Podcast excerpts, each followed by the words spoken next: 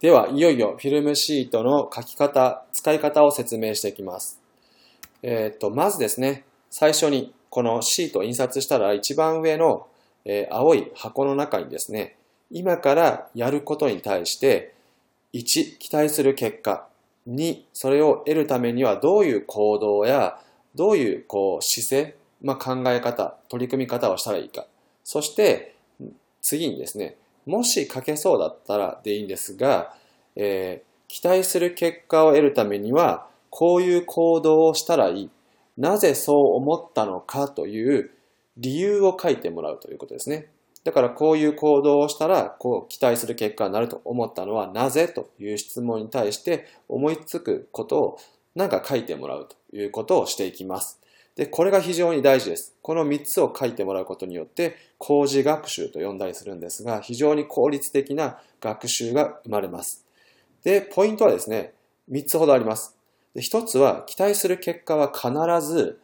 できそうじゃないことにしてください。できること、まあ、達成するだろうっていうことを書いてしまっても、それはただ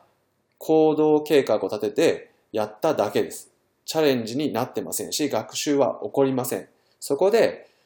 まあ、達成したいことをもうちょっとレベルアップして、ちょっとチャレンジっていうふうに言えるぐらいレベルアップをしてみましょうと。そして二つ目なんですが、まあ、どういうことをしたらいいかっていうことをちゃんと書きましょう。で、それも完璧に書かなくていいです。こういうこと、こういうこと、こういうこと。で、うまく計画が思いつかなくても、どういう姿勢で臨むかとか、集中をしっかりしていこうと。そのためには、なんかインターバルを入れようとか、なんかいろいろ書いてください。で、その根拠ですね。そういったことをしたらいいっていう根拠も書くときは、基本的にはですね、えー、っと、過去の経験とかだけじゃなくて、過去の経験が具体的には何だったのかなっていうことで、具体的に書くということをしてみましょう。で、ここで大事なことは、とにかく書いちゃってさっさとスタートするということです。で、何回も書き直しているうちに、このチャレンジを何回もしてるうちに、フィルムシートを1枚、2枚、3枚、4枚って書いてるうちに使うことが上手くなりますんで、最初に完璧なこう期待する結果、行動するとか、その前提とかを完璧に書き出す必要は全くないということです。とりあえず行動することが一番大事です。ではまずステップ1、こういうふうにして、えー、と書き出しちゃいます。で、書き出しちゃったら次ですね、すぐステップ2、行動をします。もうあとは行動しちゃってください。そして大事なことはもう行動する中からしか学習は生まれないっていうことで、もう即行動というふうにしてください。そして、行動が終わったらステップ3ですね。実際の行動と実際の結果っていうのを振り返りましょう。期待する結果に対して実際の行動や結果ってどうだっただろうと。こう予定していた行動や取り組み方、姿勢ってちゃんとできてただろうか。そして、期待する結果をチャレンジなレベルにしてたわけですけども、それに対してどれぐらい実際の結果は離れているだろうかということをまあ、調べます。自分なりに自己評価をしていきましょう。で、ここで大事なことなんですが、がっかりしないということです。わざわざ期待する結果をちょっとチャレンジしなきゃいけないものにしているわけですから、到達しなかったりするのは当然です。でも、そのチャレンジしようとしたことにめがけてやったことによって、普通にやってた時よりは良い成績が出てるはずですから、それでちゃんと実際の行動と期待する結果の差をちゃんと見てみようということです。で、それを見てですね、えー、グッドポイント、改善ポイント、予期せぬことっていうのをですね、書いていきましょう。で、グッドポイントは、まあ良かった点とか、楽しかった点とか、結構自分が成長できたなとか、チャレンジできたなっていうことをですね、もういっぱい書きましょ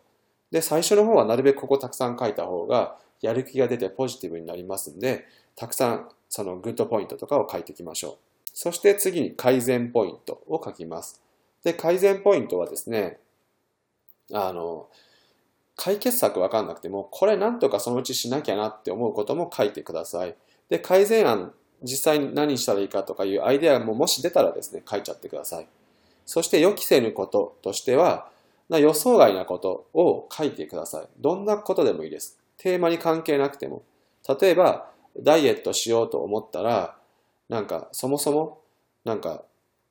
お腹壊してご飯食べれなかったみたいな。そういう予想外とかいうことでも全然構いません。で、そういうのを書いておくことで、意外にお腹壊してちょっと何も食べれてないけど、しんどくないなとかいうことを気づいたりとかして、あれなんかって言って新しいことに気づいたりしますんで、予想外、予期せぬことっていうのを書きましょう。で、それらをですね、書き終えた後にですね、なんか学んだことないかな、発見したことないかな、気づきないかな。で、さらにはですね、期待する結果もうちょっと大きくてもよかったなとか、小さくしてみようかなとか、なんか次やるのはどうしようかなとかいうアイディアとか、学んだことっていうのを適当に書き出してみましょう。そして自分の強みとか癖とか思い込みとかいうことにもなんか気づいたことを書いていくということです。で、それを繰り返しているうちにだんだんですね、その、例えば自分の強みこれかなって思ったことも、次やってみるときにその強みに根ざして行動するはずですから、実際やってみたら、いや、強みじゃなかったとかね、結構いい感じにいたとかいう検証ができたりしますんで、ここ、なんとなく書けるだけ書いてみましょうということです。で、これ書いたらですね、すぐ次、もうすぐまた次のシートを出して、次々次とこの書いていくということをしていきましょ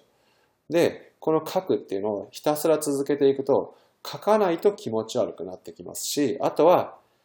こういうのを書くまでもない小さな時でも、自然と期待する結果っていうのを先に考えるような癖がつきます。で、この癖がついてきた時にですね、飛躍的に成長し始めたりしますんで、このシートを何枚も書いて繰り返すってことをしていきましょうと。で、え、各対象ですけども、小さな仕事から大きなプロジェクトまで、もう勉強、仕事からスポーツ、趣味までもいろんなことに使ってくださいということです。で、お子さんに使っている人も結構いたりしますんで。ではですね、もう今の説明でよし、わかった。やってみようと思った人は、もう続きの音声聞かなくてもいいですから、さっさと書いてスタートをしてみてください。ではですね、もうちょっとなんかちゃんと教えてくれとかいう人のために次に、えっ、ー、と、自転車を知らない怖がりな民族のエピソードをお伝えして、えー、どういうふうに取り組んだらいいかってことをですね、考えていきましょう。